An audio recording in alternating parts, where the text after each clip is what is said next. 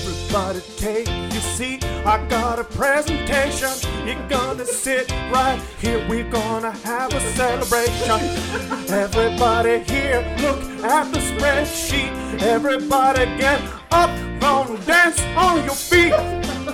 Eat some cake. Eat some cake. It's your birthday. What's going on? You're listening to the Film Drunk Frogcast, coming at you not live from a Zoom near you. Uh, we got the irregular regular coming through on the other end of the Zoom line, Mr. Matt Lieb.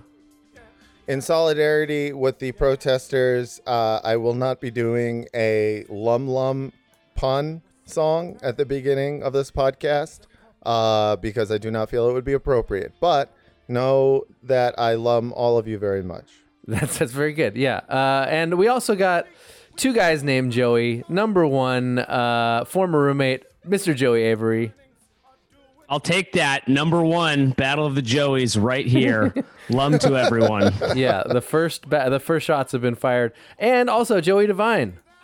See, I tend to think from like a this is a movie podcast, if you will, technically. Tech, uh, yeah, So- in in so many words. Yeah, so I, I tend to think the and credit is more important than Oh, the yeah. third credit. You know, so Interesting. okay. um, yeah. And just All to right. clarify, yeah, like I mean, the optics of us having uh, two additional white males, uh, both of whom are named Joey, it's it's not good. But on the other hand, uh, we just felt that it would it would be unfair to ask uh, any of our black friends to do the emotional labor of appearing on our shitty podcast with us. Right. If if if it wasn't hosted by uh, a couple of the whitest men in the world, I would feel a little bit different. But you know, there is part of me that's going like my first instinct was, all right, we got to get Kasim on.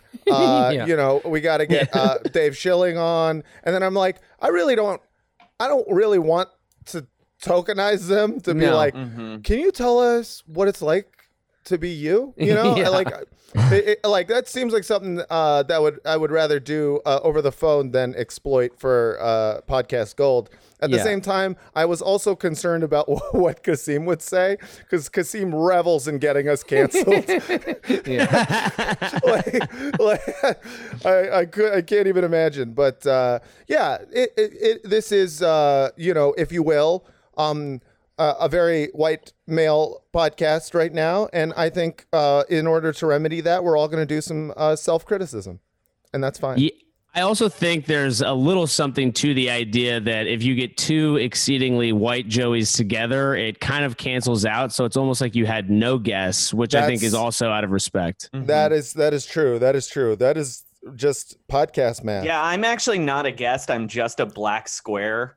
Uh, Yeah. my hashtag is uh, taking up the space of actual vital information, but I feel pretty great about it. Yeah, I know. I feel like we're giving mixed messages right now because there's a, there's a, a lot of uh, talk going going down right now about how white silence is violence, which I, I understand where that's coming from, but at the same time, I worry that uh, encouraging all white people to speak up is the worst thing that you could possibly do because I feel like there's Yeah. a, a lot of white people that we'd be much better off if they were silent.